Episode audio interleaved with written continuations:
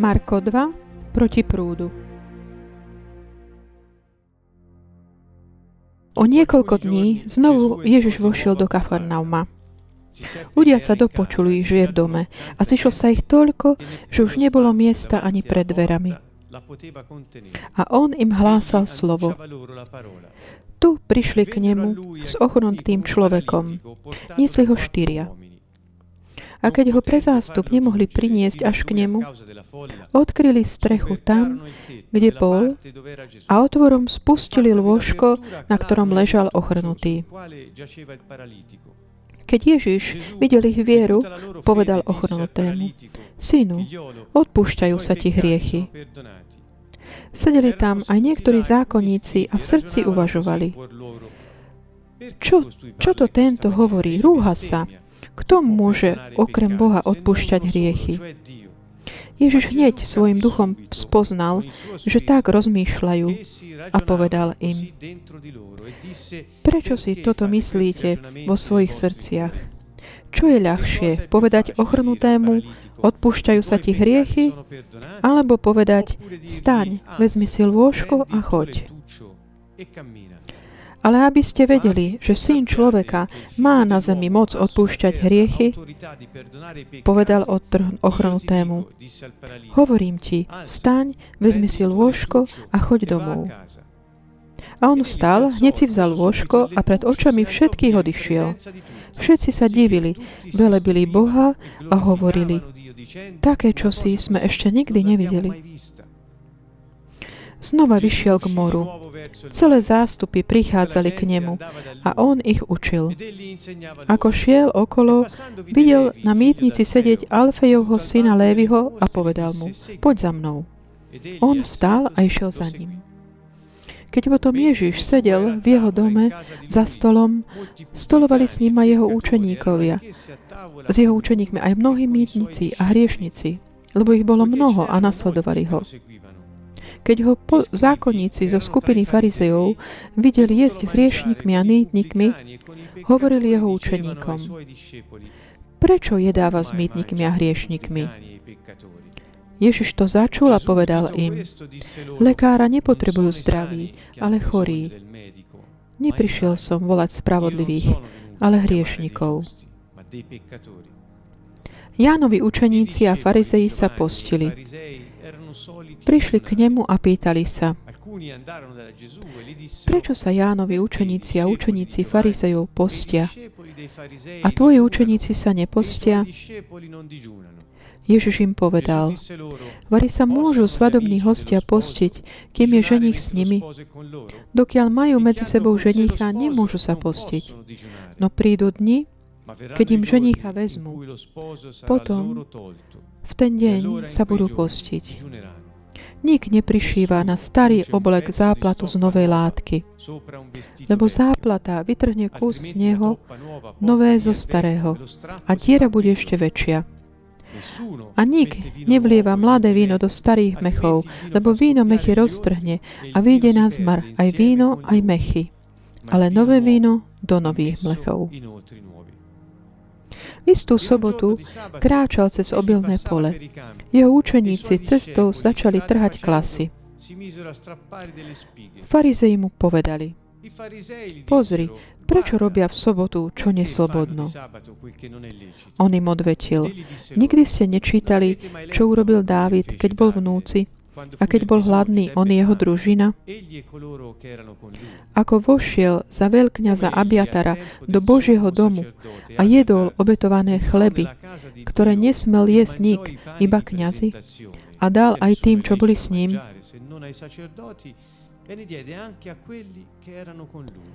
i povedal im, sobota bola ustanovená pre človeka a nie človek pre sobotu. A tak je syn človeka pánom aj nad sobotou. Srdečný pozdrav všetkým zo Sieny z Kantonvovo. Pokračujeme v našej ceste jeho obajavovania eh, Evangelia podľa Marka, ktorý nám rozpráva o Ježišovi, eh, Božom služobníkovi, o služobníkovi Jahveho, ktorý uskutočňuje svoju službu pre Boha, v prospech Boha a jeho ľudí. Kapitola 2 je taká hudná kapitola je plná takých udalostí, ktoré idú jedno za, jedna za druhým a reprezentujú to, čo bol určitá taká kontrapozícia medzi takouto novosťou vyučovania o živote a o milosedenstve, ktoré prinášal Ježiš, v protiklade s takouto tradíciou ľud, ľudí, ktorá ako keby nahradila to Božiu, Božie slovo. Toto je ako taká tá téma tejto kapitoly. Niekto tak nazval ako proti prúdu.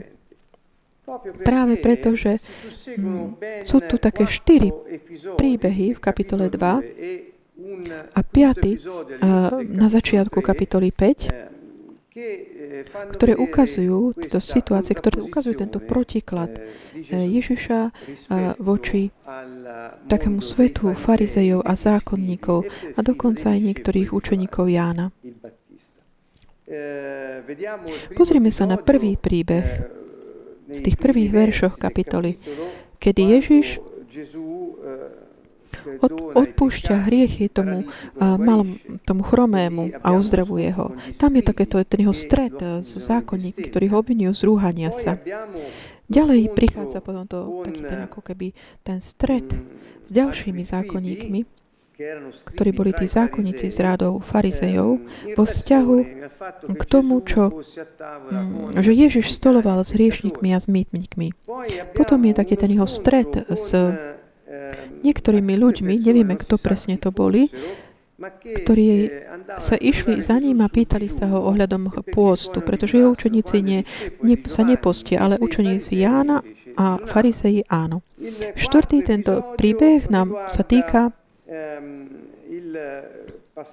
toho, ako učeníci Ježišovi prechádzajú tým poľom a že sa že trhajú klasy a z nich jedia. Keďže to bol deň soboty, sa šabatu, a obviňovali týchto učeníkov Ježišových, že oni vlastne narušujú ten šabat. Čiže je to stále taká ten protiklad s takouto interpretáciou šabatu zo strany farizejov. Na začiatku kapitoly 5, 3 je teda ten, tie opäť takéto ako keby narušenie šabatu, ktorý skrze uzdravenie jedného človeka v synagóge. Čiže vidíme, že tieto ako keby tie incidenty v úvodzovkách, ak môžeme použiť tento pojem, alebo tieto udalosti takého protikladu alebo kontrastu, vystavujú na svetlo ten aspekt mm, toho, že Ježiš sa snaží tak e, ako keby znovu priniesť taký mm, ten každodenný život do takej tej reality pravdy.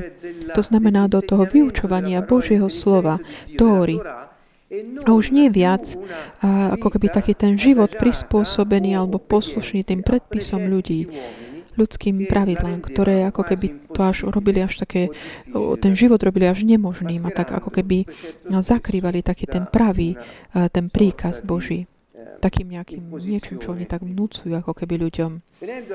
Keď si zoberieme ten prvý aspekt, ako ten prvý príbeh, keď Ježiš je v Kafarnaume, a dozvedeli sa, že je teda v nejakom dome a samozrejme mnoho ľudí sa zhromaždil okolo nich, aby mohli tak um, zažiť to jeho benefíc jeho prítomnosti, jeho zázraky a slova, ktoré vyučovala, počúvali ho teda. A dvere boli akoby zatarasené, ten vstup bol dovnútra zatrasený tým, tým množstvom ľudí, ktoré tam boli. A je teda tu ten príbeh tých priateľov určitého chromého, ktorí ho priniesli na lôžku a chceli, zabezpečiť, aby vstúpil, aby ho mohli predniesť pred Ježiša, aby ho mohol uzdraviť. Toto hovoríme bez toho, aby to bolo jasne popísané, ale vidíme jasne, že ho chceli priniesť lebo ako už od kapitoly 1 vidíme, že prinášali k nemu tých eh, chorých a chromých a on uzdravoval a vyháňal zlých. Čiže bolo, môžeme predpokladať, že určite ho chceli priniesť pred neho, nielen aby počul slovo, ale aby bol uzdravený. Čiže boli štyria títo jeho priatelia. Ako som hovoril, už eh, tá, ten zástup tam bránil tomu, aby mohli vstúpiť cez dvere, tak vystúpia na strechu týchto domov, ktoré neboli veľké a mali také rovné strechy ploché Boli to také štruktúry, ktoré ľahko sa dali odstrániť, ako keby otvoriť. Čiže otvoria túto strechu a spustia ho, toho ich priateľa eh, na, na tom lôžku pred Ježiša. Čiže to naozaj také silné, keď si predstavíme to, čo urobili títo štyria priatelia, ktorí Mm-hmm a prinášajú teda pred Ježiša. A Ježiš, keď videl ich vieru, ako prekladajú naše verzie, ale ako môžeme tak eh, vypátrať z hebrejského slova, ktoré tu bolo použité, pretože grécké slovo tu nám nepomôže v tomto, ale grécké, hebrejské slovo nám, keď videl ich vernú dôveru, alebo ich uh, dôverujúcu vernosť. Čiže keď je to, čo oni robili, keď to spojíme s tým, že oni mali túto vernú dôveru, to znamená, vytrvávali v tej dôvore bez ohľadu na tie zástupy, bez ohľadu na tie ťažkosti s tým skutočne toho, čo chceli. Oni stále mali dôveru v toho, pred ktorým oni priniesli toho svojho priateľa, aby ho uzdravil. Čiže táto ich dôvera bola verná, bez, pretože bez ohľadu na ťažkosti oni pokračovali v tom a chceli dokonať to ich rozhodnutie. Aj tá ich ver, dôverujúca vernosť je, že lebo oni mm, vytrvali a zostali aj verní mm, to je možno taký krajný aspekt toho, že zostali verní tomu priateľstvu s týmto človekom. To je niečo, čo mi tak prichádza tiež v súvislosti s týmto. Nie je to napísané, ale vidím z tej koncept tej vernosti, z dôvere, ktoré sa môže, môže byť aj v tom vzťahu s tým hľadom toho priateľstva s tým človekom. Keď si toto sme si už povedali, čiže Ježiš videl ich vernosť, dôverujúcu vernosť a vernosť plnú dôvery mm, týchto priateľov jeho, hovorí, čo mu povedal? Obratí sa na tohto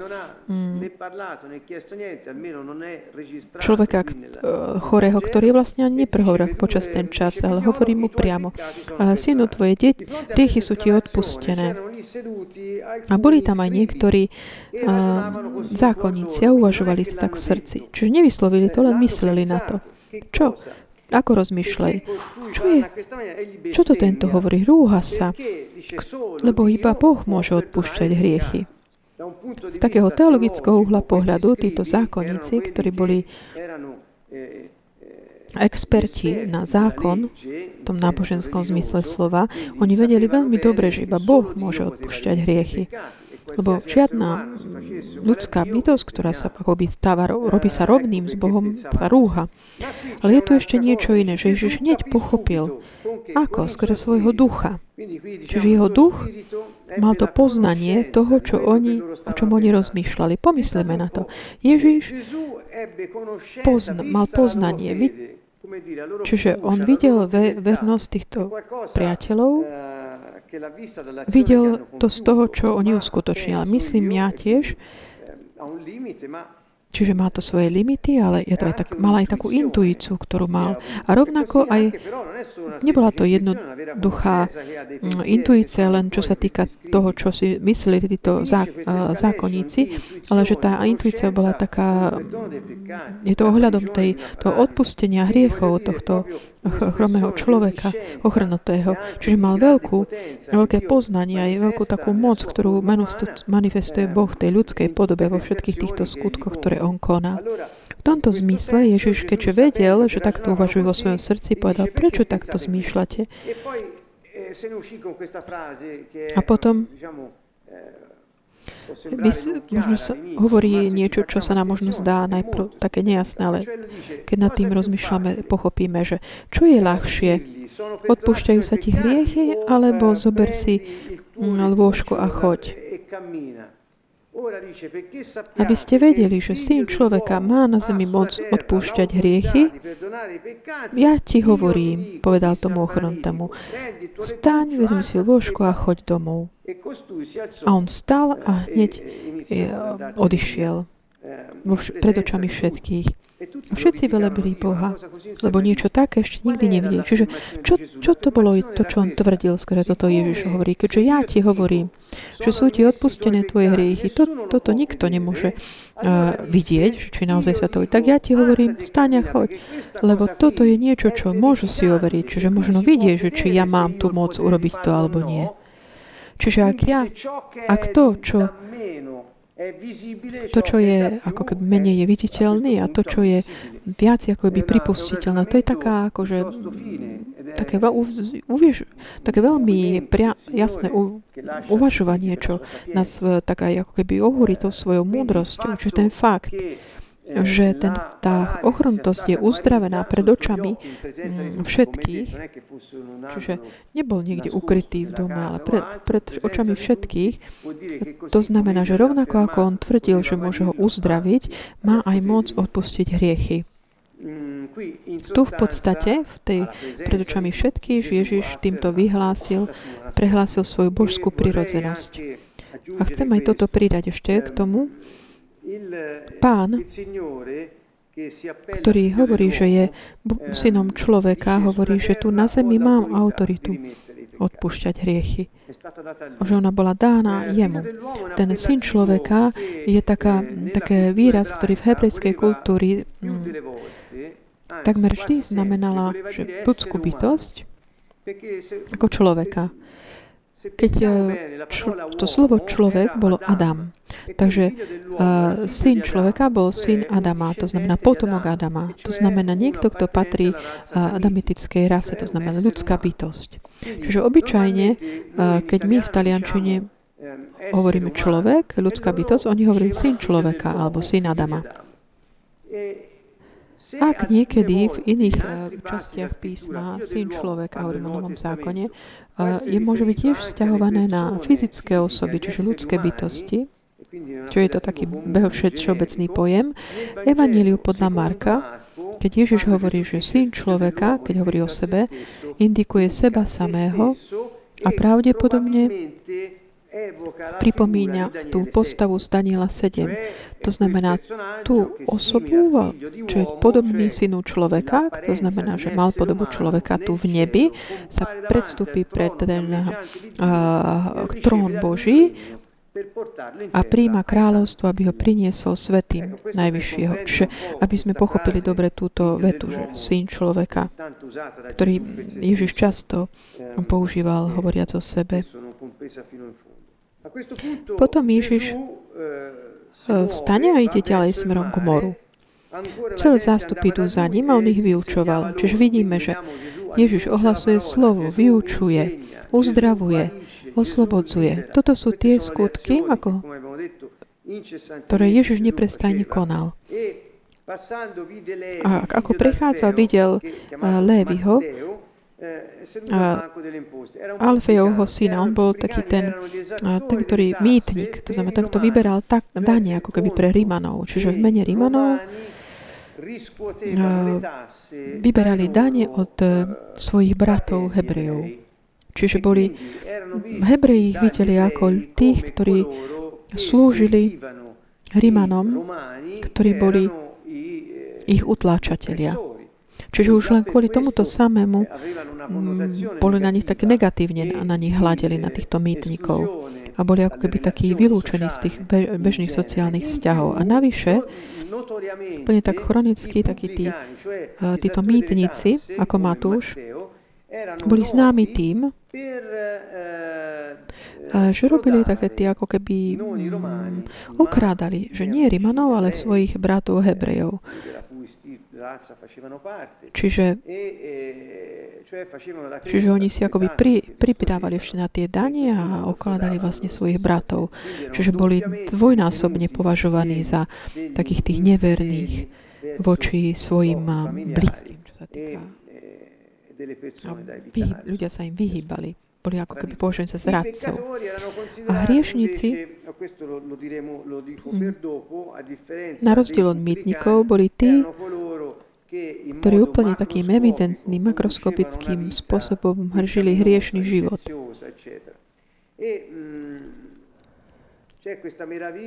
Čiže je tu také ten, takéto povolanie Matúša, ktoré je naozaj také špecifické, pretože Ježiš prechádza, povie mu, nasleduj ma a on stane a nasleduje. Čiže nevieme, z tých, lebo je tu málo detajlov, že či naozaj to bolo také rýchle to povolanie, ale viete, nás, možno, že asi áno.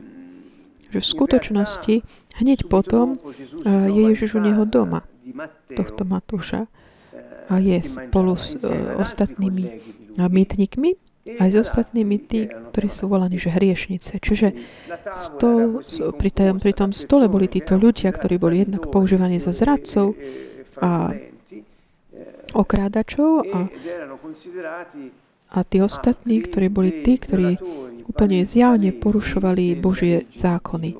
Čiže boli to ľudia vylúčené, ako keby vylúčení zo spoločnosti.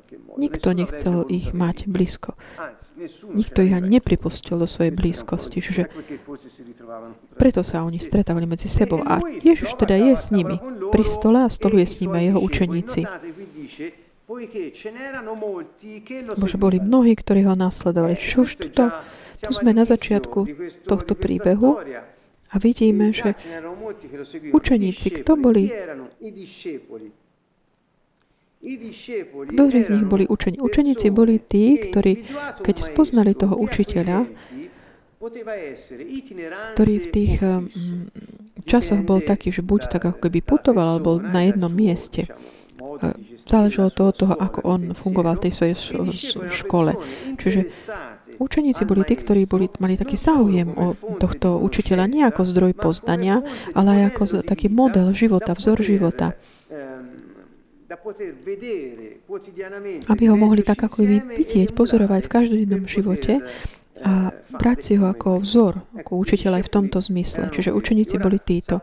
Vieme, že medzi učeníkmi Ježiša ako prvý, ktorý ho videl a nasledoval, bol Andrea. Andrej, ale pri rieke Jordán, keď Jan Krstiteľ povedal, že hľa baránok Boží, a Andrej bol tam. Pravdepodobne bol možno aj učeníkom Jána Krstiteľ.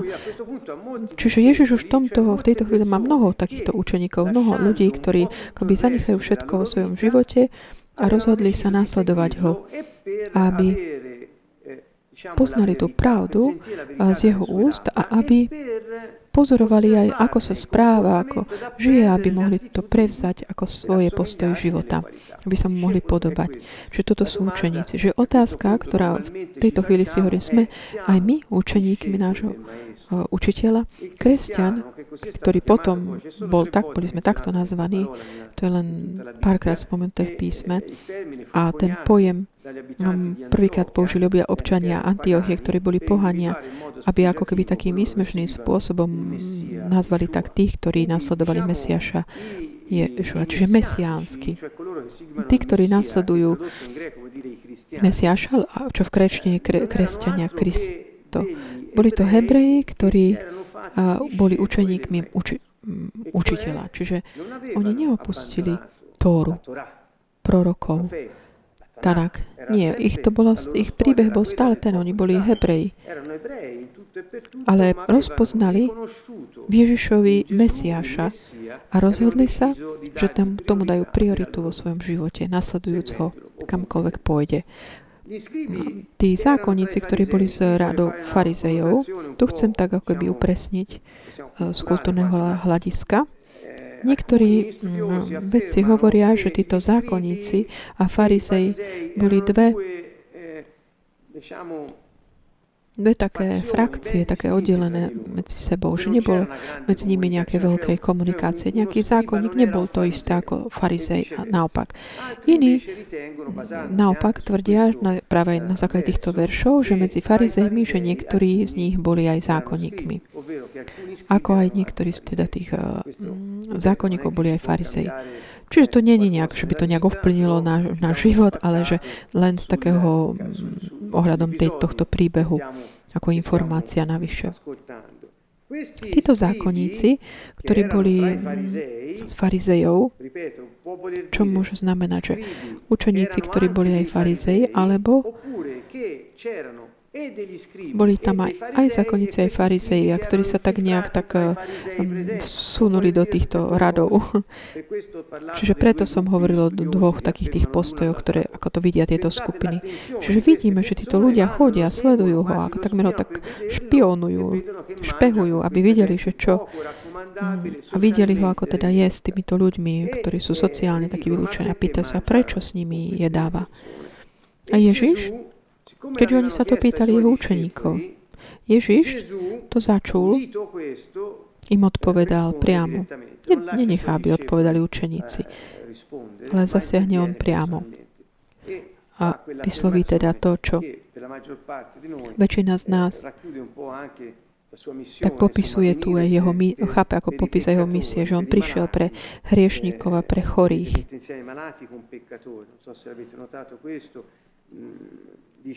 To znamená, lekára nepotrebujú zdraví, ale chorí, čo hovorí o, o tele, o, o fyzických chorobách.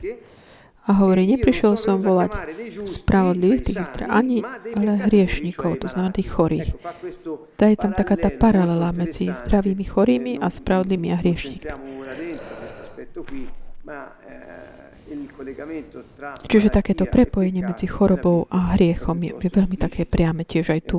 Tým nechceme tvrdiť viac než to, čo je napísané. Ale vieme, že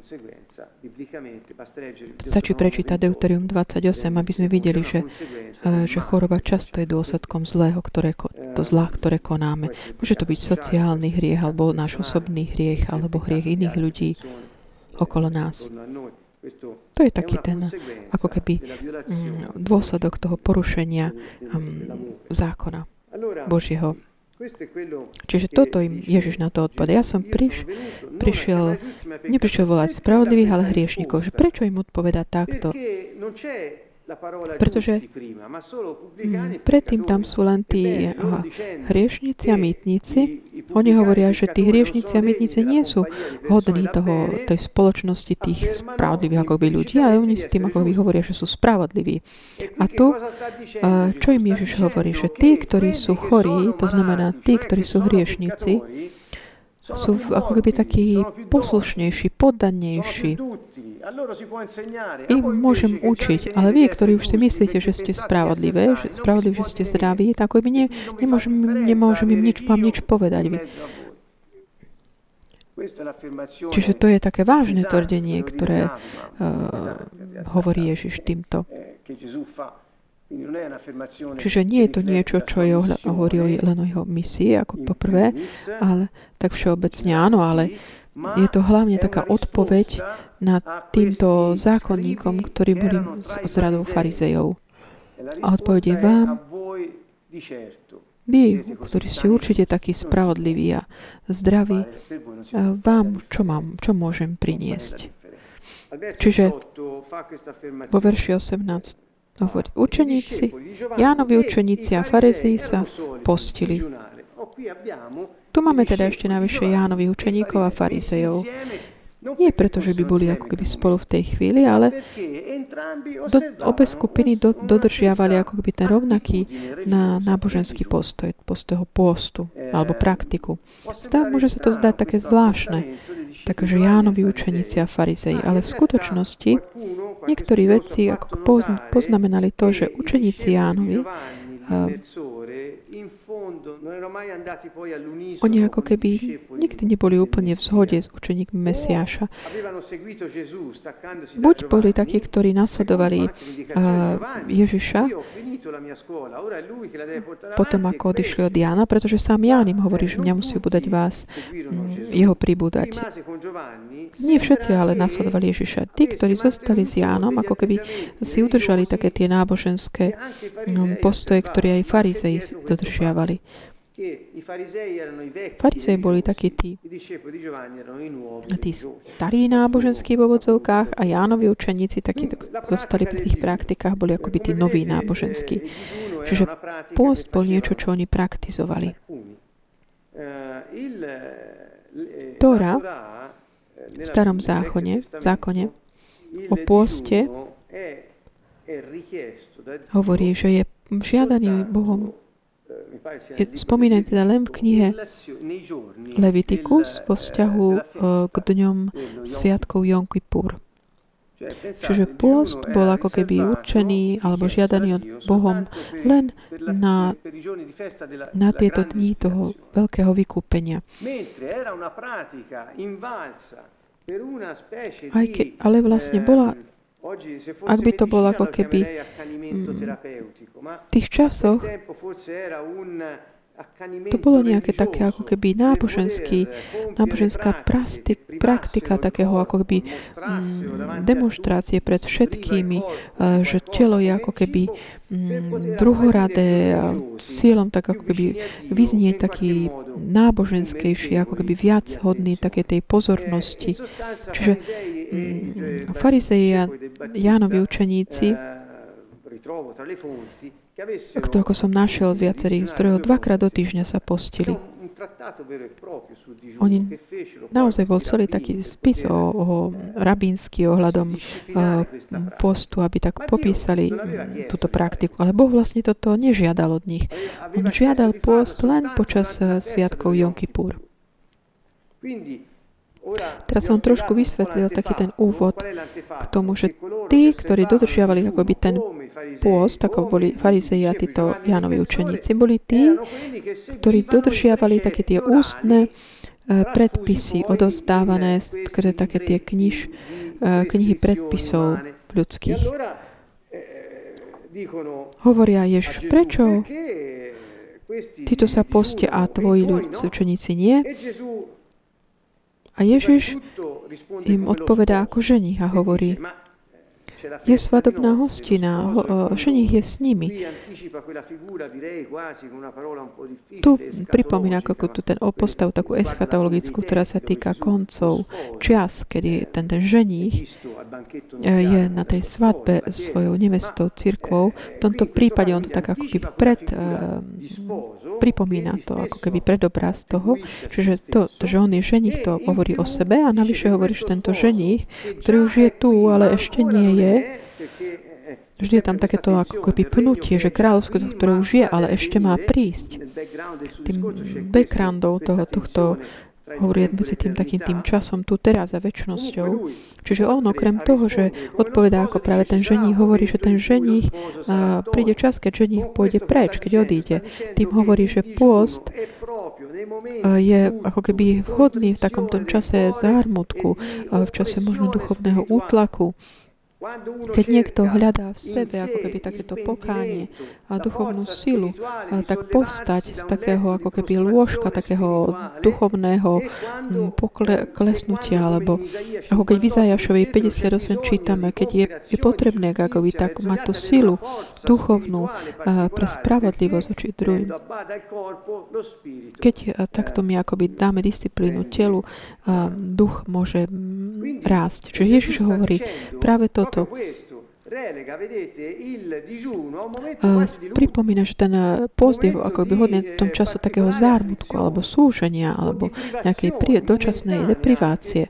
Niečoho, čo je niečo také najvzácnejšie, čo môžeme mať. Keď ženích odíde teda, hovorí, že v tých časoch budú oni sa postiť. Čiže dáva priestor uh, tomu pôstu týmto spôsobom. Ale nie je to to isté, čo indikovali tí farizeji a zákonníci. A potom v verši 21 a 22 uh, prichádzajú také tie veci, ktoré sú také možno akoby také záhadné, že hneď ako dokončí takéto hovorenie o, o pôste, o ľudských pravidlách, ktorí zákonníci a farizeji ako keby dali, pridali k tomu Božiemu prikázaniu, Ježiš tu začne hovoriť o taký, takých dvoch podobenstvom. Prvé je toto, že nik neprišíva na starý oblek záplatu z novej látky, lebo záplata vytrhne kus z neho nového zo starého a diera bude ešte väčšia. Či, čo nám týmto chce hovoriť? Tá interpretácia, ktorú vám chcem ponúknuť, je, a som zobral z, z, takých hebrej, od he, mesianských hebrejov, ktoré sa mi zdá, že je taká naozaj veľmi taká v súlade s textom aj kontextom, ktorom to Ježiš hovorí. Toto podobenstvo má byť eh, vysvetľované v takomto eh, vysvetľovaní tých ľudských predpisov v súvislosti s pôstom, ktoré ako keby eh, obrali ten Boží príkaz takej tej, toho aspektu reálneho života. Ježiš často hovorí, že bolo vám hovorené toto, ale ja vám hovorím. Čiže ako keby chcel on, skôr to, čo hovorí, priviesť srdca ľudí, ktorí ho počúvali k tej pravde, textu pôvodného, ktorý Boh diktoval, ktorý Boh dal ohľadom svojho zákona. Čiže tá nová, nová záplata sa týka tej mesianskej viery, príchodu Božieho kráľovstva, tej novosti, ktorý v prostredí toho hebrej, hebrejizmu prišlo skrze príchod Mesiáša. Starý oblek eh, sa týka starého zákona, to znamená Tóry, ktorý, a tie eh, prorocké texty, ktoré nachádzame v Tanák, v starom zákone. Toto staré sa ako keby bolo nejakým spôsobom vytrhnuté. Čo je takéto roztrhnutie? Reprezentuje to takéto ako pozbavenie také tej prirodzenosti toho pôvodného textu, skôr také impos, také impozície tých ľudských pravidiel, ktoré tak pridali k tomu Božiemu a ktoré tak ako keby mm, mení zmysel toho, čo ho povedal uh, Boh, ako by sa pridal, ako keby sa niečo tak natrhlo z toho, čo bolo odozdané Bohom. Čiže Ježiš týmto hovorí, že ak my chceme ako keby mesianskú vieru a príchod Božieho kráľovstva, ktoré Mesiáš na zem priniesol, ak to chceme tak ako keby mm, to, čo priniesol ohľadom toho Tarák, tej starej uh, starého zákona, a, a ktorý ale bol ako keby pokrútený takými ľudskými interpretáciami. Hovorí, že v takomto spôsobe by sa to ešte viac poškodilo. Toto potomstvo nám tým hovorí, že máme ako keby sa vrátiť k tomu autentickému, pôvodnému se, zmyslu toho starého zákona, aby sme mohli dovoliť umožniť tej látke, ako keby tak, aby našla sama seba. Naopak, čo sa týka veršu 22, tejto kapitole 2, um, podľa Marka, tam je iné podobenstvo, ktoré tu sa mení ten scenár. Prechádzame od tej látky na víno a na mechy. Hovorí, a nik nevlieva mladé víno do starých mechov, lebo víno mechy roztrhne a vyjde na zmar aj víno, aj mechy. Ale nové víno treba dať do nových mechov. Skôr než to budeme komentovať aj postupne tento verš, kapitoly 2, chcem som vám povedať, že tam na záverečnej uh, časti, kde hovorí, že nové víno do nových mechov, to je všetko, čo máme v týchto našich prekladoch Biblie. V skutočnosti, keď sa pozrieme z grečtiny, z toho pôvodného textu, hovorí, že nové víno treba dať do obnovených mechov. To znamená, ako keby hovoril, že nie o nových mechoch, ale o tých, tých pôvodných mechoch, ktoré by boli ako keby obnovené skrze takú praktiku obnovovania tých mechov. Boli kožené tieto mechy, ktoré boli ako keby uh, namáčané do rôznych tých vecí, aby bolo tak, obnovili si svoju starú takú elastickosť. Čiže boli obnovené tej svojej čerstvosti a boli schopní byť takí elastickí a už neboli také tvrdé, vyschnuté, lebo keby boli tvrdé, vyschnuté, tak je tam riziko, že vybuchnú, keď tam príde nové, uh, nové víno sa roztrhli. Čiže keď si toto takto povieme, čo tak nás privádza do takej tej dynamiky novej, že nejde o také nahradenie tých mechov, že tá, na tu, tie nádoby, do ktorých to nové víno má prísť, ale jedná sa o také znovu prispôsobenie z toho starého mechu takým spôsobom, aby mohol prijať to nové. A takéto adaptovanie, prispôsobenie, ako sa robí skrze to, že sa to vráti k tej takej jeho pôvodnej čerstvosti. Ježiš teda sa zaoberá tým, že nechce, aby sa starilo z tohoto nové víno stratilo, ale nechce, aby sme prišli aj o, to, o tie staré mechy. On nechce ich nahradiť, ale chce ich len obnoviť. To znamená, tu nové víno je tá mesiánska viera, dôvera v Mesiáša. a príchod Božieho kráľovstva. Tá téma je stále táto istá. A ten mech reprezentuje ten obsah, to znamená tanak, to Božie slovo, písmo, ktoré Boh dal svojmu ľudu, aby už vtedy, ak ho znovu objavia a budú ho čítať v takom tom svetle tej novosti, ktorá prichádza, a pripravia sa tým, už môžu vo svetle toho starého nájsť tú čerstvosť a prijať to nové. Čiže v starom záchode, zákone sú mnohé proroctvá, mnohé odvolávky, ohľadom Mesiáša. Samotný Ježiš, keď hovorí o Mojžišovi, hovorí, že Mojžiš napísal o mne, že ak by ste verili Mojžišovi, verili by ste aj mne. Čiže je to také pozvanie zo strany pána v tomto druhom podobenstve, tak ako by znovu objaviť ten starý zákon v takej, s takou sviežosťou toho nového, ktoré on prišiel. A hľadať Mesiáša aj v starom zákone, aby ten príchod Božieho kráľovstva na zem mohlo byť prijaté prijaté s, takom, s, takým, s tým bohatstvom všetkého toho, čo bol Boží príbeh alebo jeho dejiny s jeho ľudom. Tieto dve podob, podobenstva, teda, ktoré sú uh, vsunuté do tohto, tej témy toho pôstu, nás privádzajú k takej tej potreby uh, zo strany od pána pre, pozvať všetkých, tak dodržiavať uh, takéto staré v takej tej jeho pôvodnej čerstvosti a autentickosti.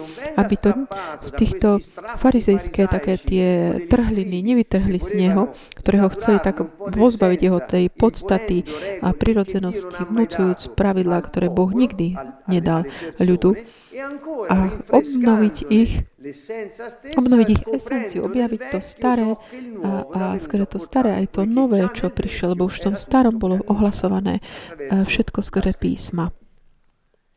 Čiastočne táto, tieto dve podobenstva, o ktorých sme práve hovorili, ma priviedli k takému uvažovaniu o ohľadom ďalšieho podobenstva, ktoré Ježiš hovorí. A je to v Evangeliu podľa Matúša mm, v kapitole 13, verš 50, potom ako Ježiš hovoril o Božom kráľovstve a vysvetlil rôzne podobenstva, aký je zmysel toho kráľovstva, povedal, preto každý zákonník, ktorý sa stane učeníkom nebeského kráľovstva, je pod, sa podobá o hospodárovi, ktorý vynáša zo svojej pokladnice nové i staré veci. Čiže a, to sú tí zákonníci, ktorí neinterpretovali zákony, ale ich odozdávali a, a boli odborníky na Božie slovo. Čiže ak on, oni, ak by z toho ich pokladnice vyťahli aj to nové, aj to staré a dali ich dokopy, Uchovali by to staré a urobili by ho schopným prijať nové. Tento postoj, ktorý keď si naozaj tak príjmem tento aj výklad mesiánsky, sa týka celej dejín Izraela s, a, a s, s Bohom o takej autentickosti písiem a je to také ohlasovanie prin, princípu, všeobecného princípu života. Ako môžeme ako keby tak tú našu minulosť tak znovu ako keby objať v to, vo svetle toho nového. Ako môžeme žiť ako by našu tú minulosť tak, aby ono, ona nebránila tomu príchodu tomu novému, čo môžeme žiť. Je to možno taký princíp, ktorý nám môže pomôcť v našom živote. Je to také pozvanie všetkým, ako keby nedovoliť tomu, aby naša minulosť, e, aby sme o ňu prišli, alebo aby ona zabránila tomu novému, čo prichádza. Ale aby tá naša prítomnosť mohla byť žitá aj so všetkým bohatstvom minulosti. Ten posledný aspekt, ktorý e, chcem zdôrazniť, je také tá príbeh o tej sobote, sobote a obilnom pole. Čo si tu máme všimnúť? Čo potrebujem si všimnúť? Čiže šabat znamená sobota a šabát znamená aj odpočinok. Čiže Boh tak pred, predpisuje odpočinok. Môžeme si to čítať Exod, knihe Exodus alebo v Deuteronomium 5. On prikazuje ako keby ten odpočinok, že ako ten deň, tak rovnako ako odpočil si, odpočinul si Boh, aby sa aj človek odpočil od tých bežných prác. Čiže je to deň, kedy nemajú sa robiť také bežné práce, alebo deň, kedy sme takí ako keby uh, otrokmi takých ich každodenných povinností a, a námach. Ale je to deň takého vychutnať si takú, takú tú slobodu s vlastnou rodinou, alebo byť s pánom. Čiže toto bol šabat ktorý Boh prikázal. Tie zákony, ktoré potom boli k tomu pridané, k tomuto Božiemu prikázaniu, že ohľadom šab, eh, šabatu, také tie ústne zákony, ktoré boli uh, odovzdané, ich bolo asi 39 tých predpisov rôznych. Oni sa pýtali, čo teda znamená odpočinok? Odpočinok od čoho? Čo, čo je tá každodenná práca? A oni to popisovali. Čo je tá každodenná? A čo je to navyše, čo nemáme robiť? A popisovali to stále viac a viac a zužovali takú tú, aj, aj dokonca až možnosť hýbať sa, ale Boh toto, tieto veci nepovedal. A Ježiš, tak ako povedal, bolo vám povedané, aby ste necudzoložili, alebo aby ste nezabili. Ale už len keď máš, hľadíš na žiadostivo, už si spách, alebo už keď hneváš sa si zabil. Čiže mm, ohľadom aj postu v takýchto príko- boh, ako postu Boh prikázal, prikázal len v časti Jom Kippur. Ale ja hovorím, že je to na obdobie, aby ste sa znovu tak o, povstali a nabrali silu ducha. A rovnako šabát je čas na odpočinok, aby ste si odpoč- posilnili sa v duchu, v tele a v duši. Čiže je to deň, kedy máte do- dodržiavať nejaké ľudské predpisy, ktoré vám bránia v aktivitách, aby ste sa dokonca stali väčšími otrokmi než bežne v každodenných povinnostiach. Čiže Ježiš prišiel znovu ustanoviť takú praktickosť zdravého života v súlade s vyučovaním pána. Čiže tu prišiel potom k tomu stretu s eh, zákonníkmi. Tu niektorí hovorí, že vy ste snať nečítali, čo urobil Dávid. Pripomína to, lebo tam bol ten príbeh, kde oni boli pred svetiňou a tam, kde bolo tých 12 eh, bochníkov chleba, ktoré reprezentujú 12 kmeňov Izraela. Po týždeň tam boli držané a, potom boli nahradené eh, novými. A tí starí boli tí kňazi, ktorí mohli zjesť ich mohli zjesť oni. A podľa písma kniaz uh, mohol aj ako keby porušiť tie zákony uh, o šabatu, pretože ak jeho bežná práca bolo to ofi- robiť tú kniazskú službu, on nemohol v nej prestať. Čiže kňazi nikdy nebol, neboli ako keby nemuseli dodržiavať šabat. Čiže tu vidíme obraz potom z uh, Davida, ktoré prichádza a on je tie chleby, ktoré mohli jesť len kňazi. To je dve dve také implikácie sú. Taká tá hlavná je, čiže z oči voči tým potrebám života nie sú pred, nie predpisov Boží, ktoré by mali ísť proti života. Čiže toto Ježiš hovorí. Či ste snad nečítali až takým ironickým spôsobom, lebo oni určite to čítali, keď hovorí o Dávide. Prvá kniha Samuela 21-26. A navyše ma to vedie mňa osobne k uvažovaniu, že Dávid v tej svojej služby kráľovskej On konal aj skutky typicky kňažské, čiže je tu dokonca aj taká možno odvolávka, že ak Dávid, ktorý eh, mal také kňažské postoje, aj kráľovské, on dovolil svojim učeníkom, aby jedli tie chleby obetované. Rovnako Ježiš mm, ako kňaz a král môže dať eh, svojim učeníkom jesť eh, klásky. Ale to je taká moja úvaha. V skutočnosti ten hlavný bod je v tomto. Predpisy, ktoré vy, farizeji a zákonníci, ste učili ako keby a dokonca sa aj podielate na, tých, eh, na tom postení. To sú ľudské predpisy, ktoré Boh nikdy nedala. Nie, vy tak utláčate, udúšate ľudí a vedete ich k tomu, aby videli, že aj Boh ako keby išiel proti životu. Ale kto je niekto hladný, tak môže jesť v sobotu. Ak je niekto chorý, nemôže byť snáď, snáď uzdravený v sobotu. Ak niek- nejaké zviera vám padne do studne, snáď ho nezachráni zachránite rovnako niekto chorý. Čiže stavia sa proti také, odstuje takéto pokrytectvo náboženské proti Bohu, ľuďom, ktorí ako keby pokrivujú, pokrivujú tie predpisy Božie. Namiesto milosedenstva a spravodlivosti imponujú príkazy, ktoré ako keby idú proti. Tomu Božiemu. Čiže toto je Ježiš v tom postoji takém protiprúdu. Hovorí, že ja odpúšťam hriechy a uzdraví toho muža v synagóge, až tá, ešte v, vo verši 6, 3. kapitole čítame, že farizei potom vyšli von a hneď sa radili o ňom s Herodiánmi, aby ho, ako ho zahubiť. Čiže toto vysvetlíme potom na budúce o takej tej, o takej tej špeci- jedinečnosti takého spojenia sa medzi farizejmi a Herodiánmi, ktorí realizovali s cieľom zničiť Mesiaša. S týmto vás zdravíme z kantonovo zo Sieny a odporčame sa na budúce stretnutie.